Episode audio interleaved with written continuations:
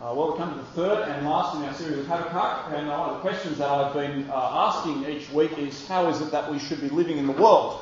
As we observe the world round about it and we see both some of the joys, but often most of the trials and struggles in the world, how is it that we should rightly respond? And I want to address this question particularly this week, uh, hence the title of the talk, Living Righteously, uh, by asking the question what frame of reference are you going to use in terms of making decisions? What guide are you going to use in terms of knowing how to live your life? Uh, what is it that drives not only your actions but also your motivations? Perhaps it's your upbringing. Perhaps it's the way in which your parents raised you. Perhaps it's a significant influence from your schooling days, either of teachers or of peer groups. Perhaps now in the freedom that you have at university, you've extended this to other things like personal investigation, reading all sorts of other books, cruising the internet when you really should be studying, just to find out how to make decisions about certain things. Uh, perhaps it's a different peer group now that you've moved into university. But what guide shall we use? And how do we know when we're living righteously?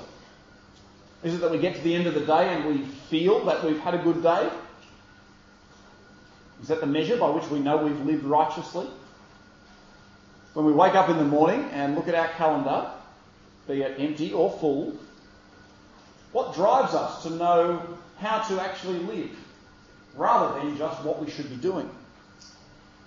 Well, I want to suggest that uh, the, the uh, prophecy of Habakkuk starts to give us some significant understanding and answers to these particular questions.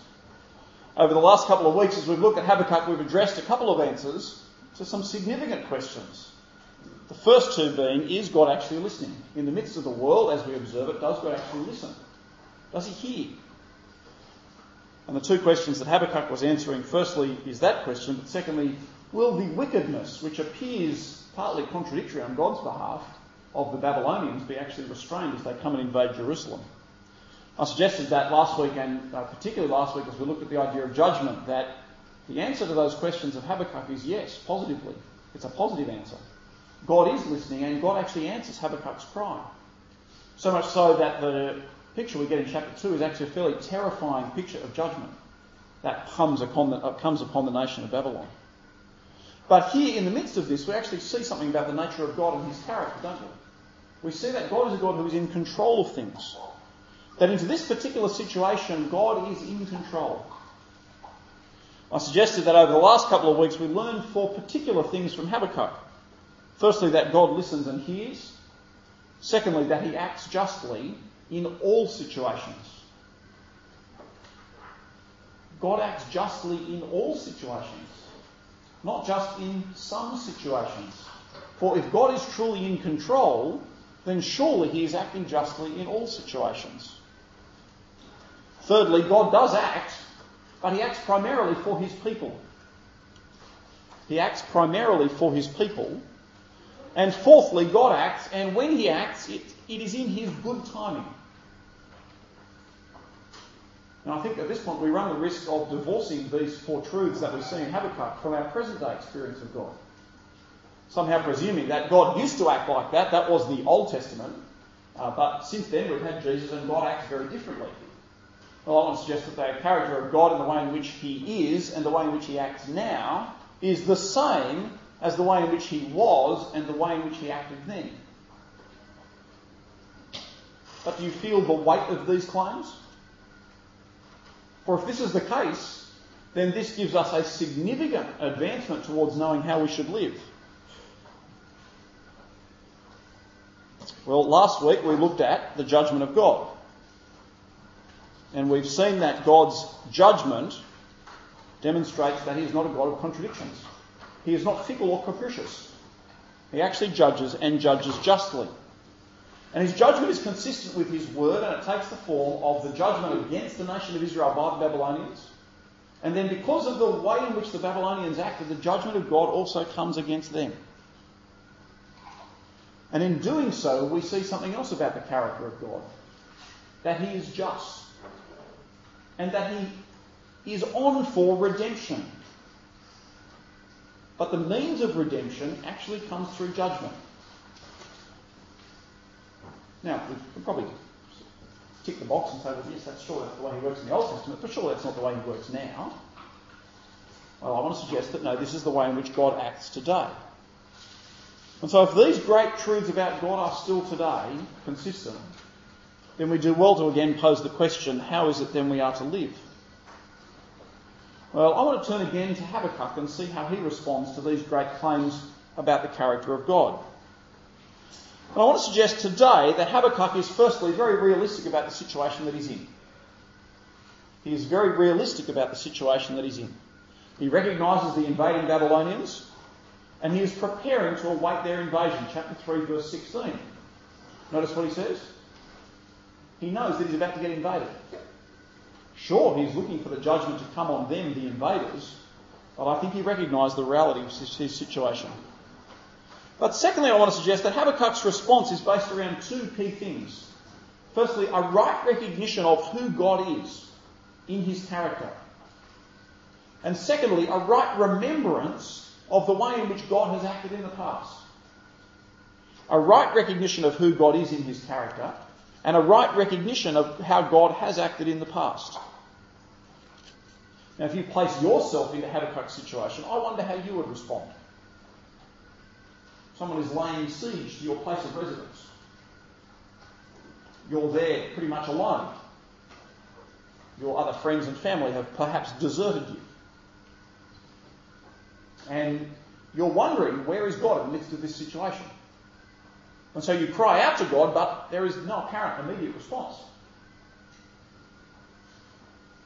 How do you respond?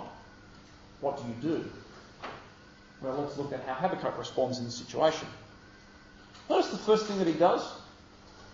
He doesn't act, he waits. Habakkuk, upon crying out to God in the beginning of chapter 2, waits. And he waits because in chapter 1 he has recognised who God is. Chapter 1, verses 12 to 13, he recognises God as a holy God, a God who appoints judgment, and a God who cannot stand injustice. And so Habakkuk waits on a reply. Secondly, Habakkuk in chapter 2, verse 3 and 6 recognises that God will be certain in his coming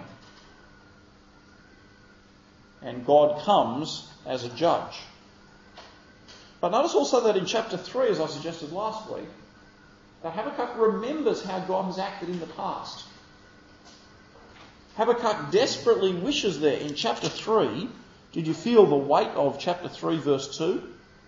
O Lord, I've heard the report of you, and your work, O Lord, do I fear. In the midst of the years, revive it. In the midst of the years, make it known. In wrath, remember mercy. Habakkuk remembers the way that God has acted in the past and strongly desires that God would once again act like this in the present. In the midst of the wrath of God, Habakkuk pleads for mercy. And at that point, I think you see the glimmer of some hope that perhaps God will still be merciful in this situation. And despite all of this, the prophecy ends with this message of Habakkuk despite the barrenness, despite the apparent emptiness, despite the desolation. What does Habakkuk do? Notice what he does. Look there in the chapter 3, verse 18. Yet will I once again despair that God has left me alone. Once again will I despair that God has not heard my cry. That's not what he says. But I wonder if that's what we may, if that's how we may respond. Notice how Habakkuk responds in chapter, eight, uh, chapter 3, verse 18. Yet I will rejoice in the Lord. Rejoice in the Lord? Um, Habakkuk, have you really understood the situation you're in? You have nothing. You're about to be destroyed. You're about to be overtaken by the most powerful army in the entire world. And what are you doing? You're not despairing. What does he say? Yet I will rejoice in the Lord. And why? Notice his motivation. Where does it go? I will take joy in the God of my salvation. So I would suggest that Habakkuk knows how to live in his particular situation. Why? Well, because he understands why things are happening. He recognises that God is acting justly. And he is trusting that the judgment of God, when it comes, will be a just judgment. And so he rightly, in the midst of the wrath of God, cries out for mercy. Last week we heard a lot about the judgment of God. I think one of the things that was missing, which someone talked to me, a couple of people talked to me about afterwards, was where is the mercy of God in his judgment? I didn't speak a lot about it last week. And part of the reason for that was intentional because when we just look at Habakkuk, there is not much about the mercy of God in there. Chapter 2 is significantly driving towards the nature of the destruction that will come upon the Babylonians. But to be fair, that as we move beyond Habakkuk and look at the way in which God acts in judging, we also do need to recognise that God is both a God of wrath and of judgment, but at the same time a God who is merciful. Remember, God desires to save. God wants to save those who are His, those who are His treasured, precious possession, which is why God saves ultimately a remnant and the nation of Israel. And here, Habakkuk trusts that as one of God's people, God will have mercy in this situation. That God will remain true to his character and judge justly, but also have mercy on those whom he will have mercy on. Habakkuk knows how to live in his situation because he knows that God is a God of salvation. And unlike the Babylonians who are proud, Habakkuk knows what it is to live trusting God. Habakkuk chapter 2, verse 4, I want to suggest goes to the heart of how Habakkuk knows he should live. The righteous shall live by faith, or the righteous shall live by his faithfulness, or the righteous shall live by faithfulness, depending on which translation you go with. Let's spend a moment looking at this particular verse. How is it that we are to live righteously? Well, this particular word righteous actually has a, a, a, range of meanings, but it's predominantly used, particularly in the Old Testament, so that it may be translated as to be straight. To be straight. Um, it denotes a conformity to a particular standard. That's the, that's the sense of the word that's being used. And it is used predominantly of God's activities and man's relationship to God used predominantly of God's activities and man's relationship with God. So if you'd like to know what it means to be righteous, the first place to look is God. Notice what the writer says in Deuteronomy chapter 32 verse 4. He says, The rock, his work is perfect, for all his ways are just, a God of faithfulness and without wrongdoing, he is righteous and upright. The very nature of the word flows from the very character of God and who He is. God is always straight. God always conforms to His own standard.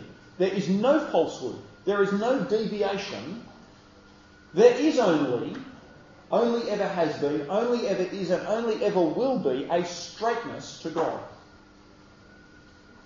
A righteousness.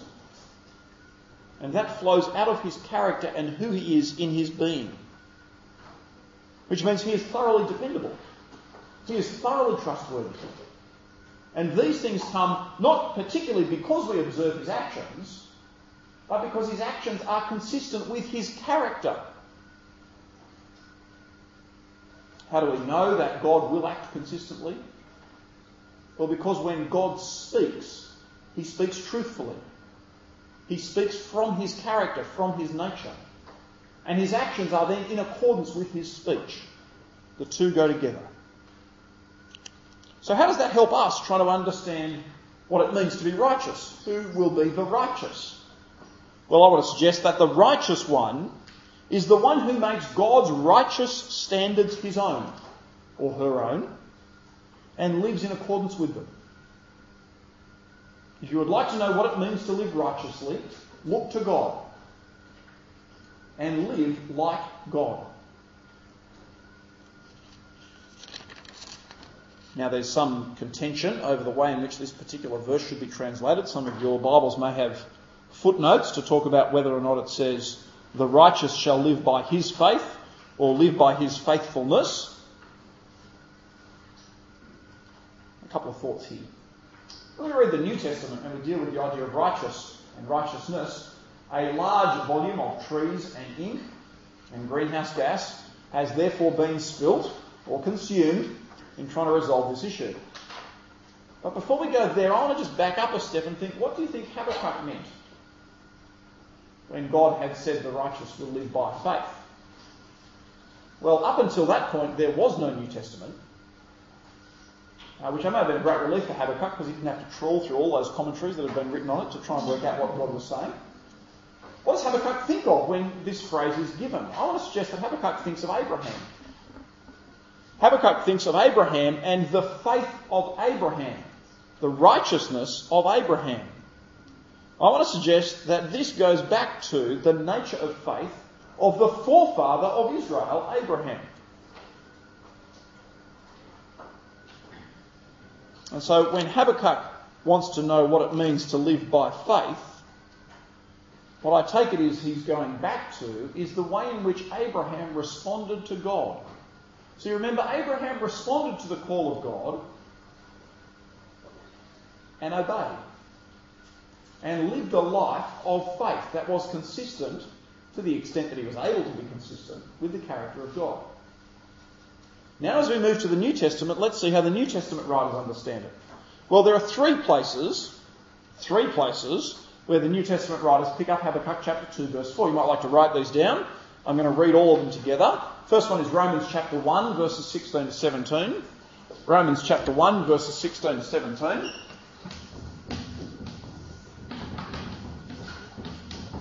Uh, the second place is Galatians chapter 3. Uh, in context, verses 10 to 14. And the last one is Hebrews chapter 10, uh, 20, uh, Hebrews 10, verses 35 to 39.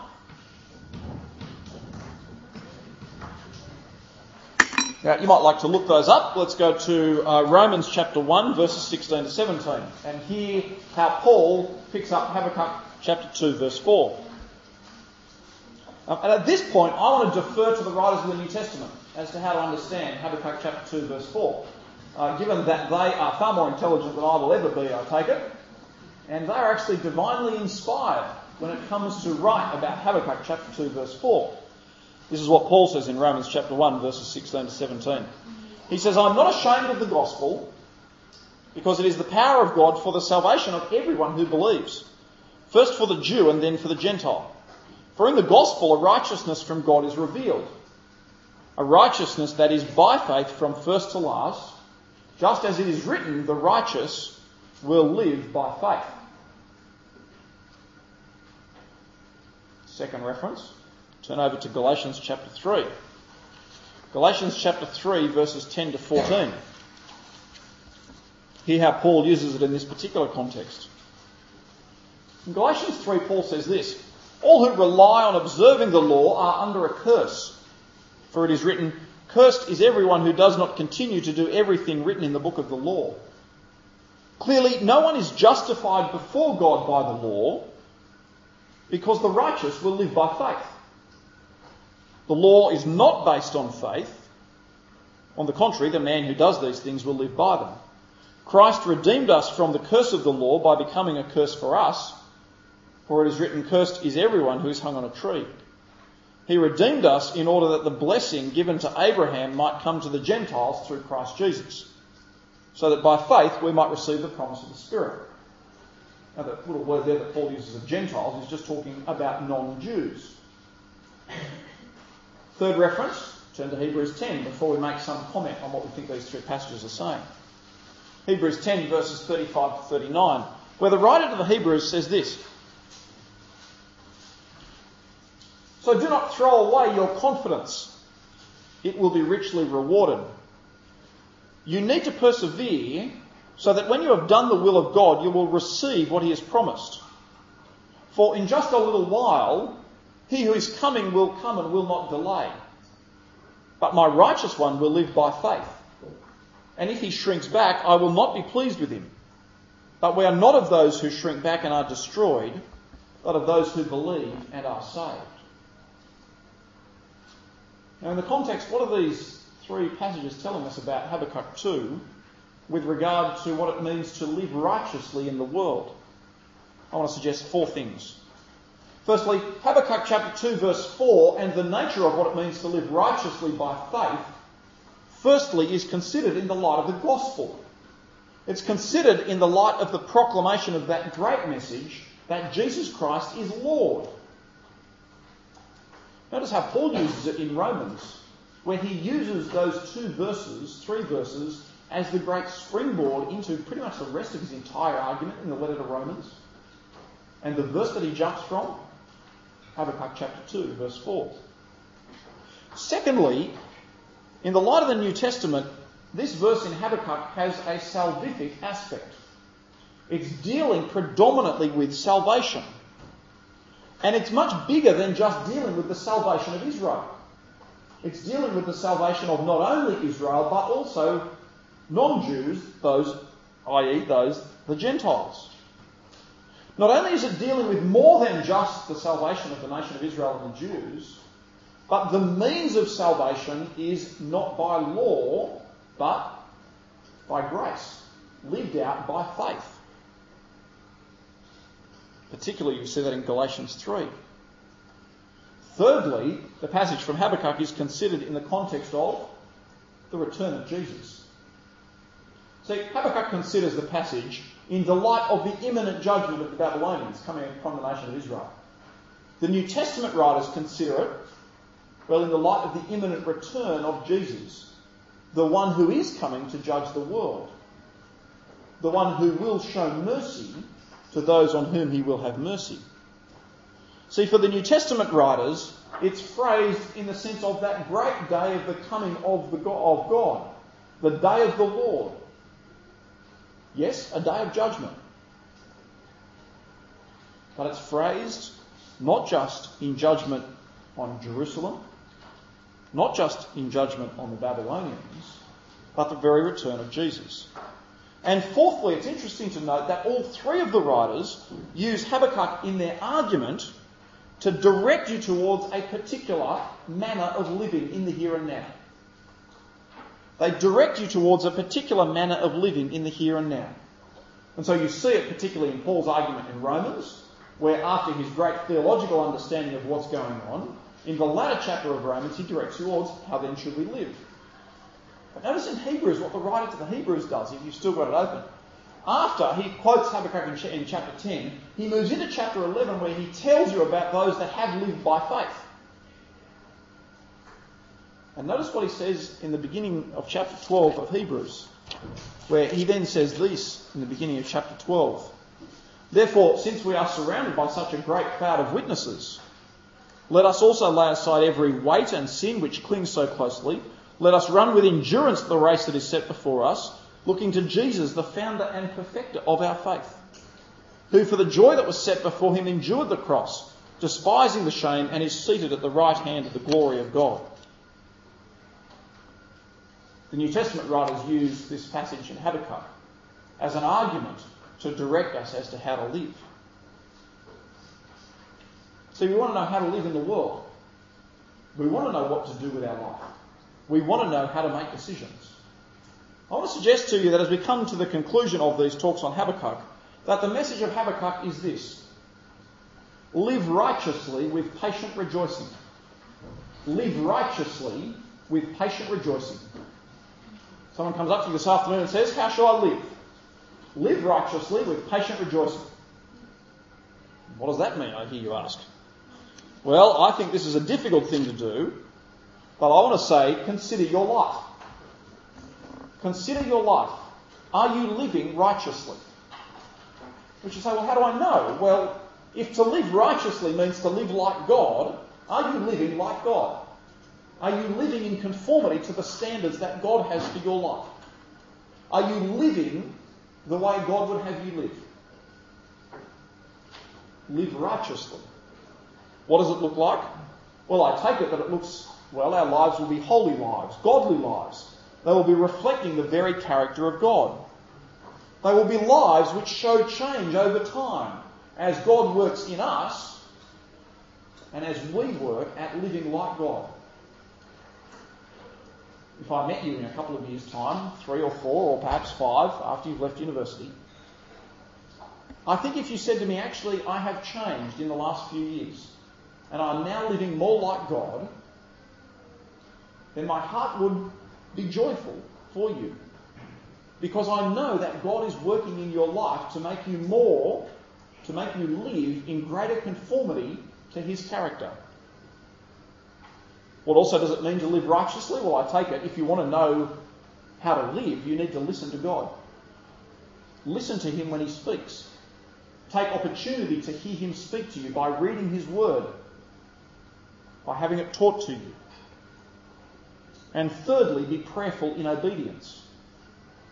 And be prayerful for obedience. Ask God to help you change. Live righteously. So, friends, consider your life this very afternoon and for the next week. But secondly, my question is, are you living patiently? Well, I know when I was at your stage of life, I didn't want to be patient for anything. I wanted everything, I wanted it immediately.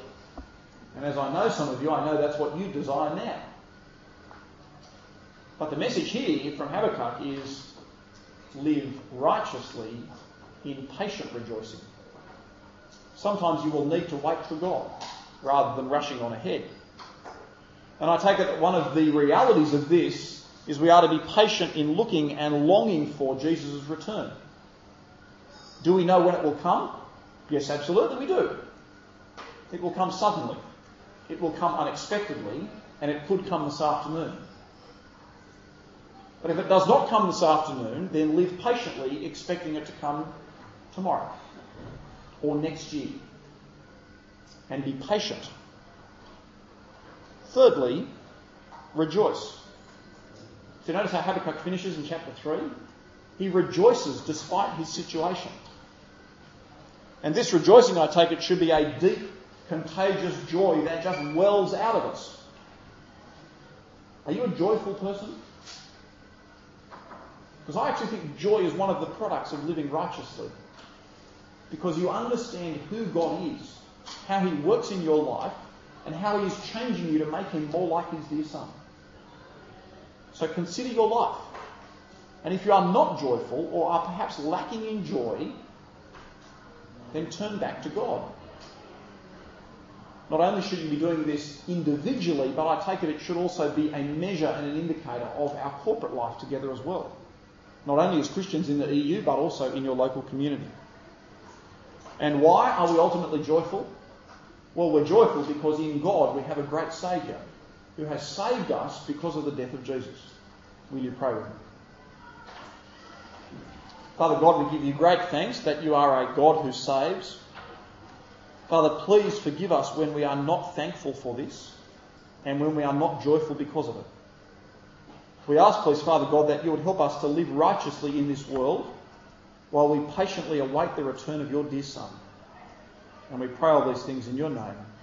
Amen.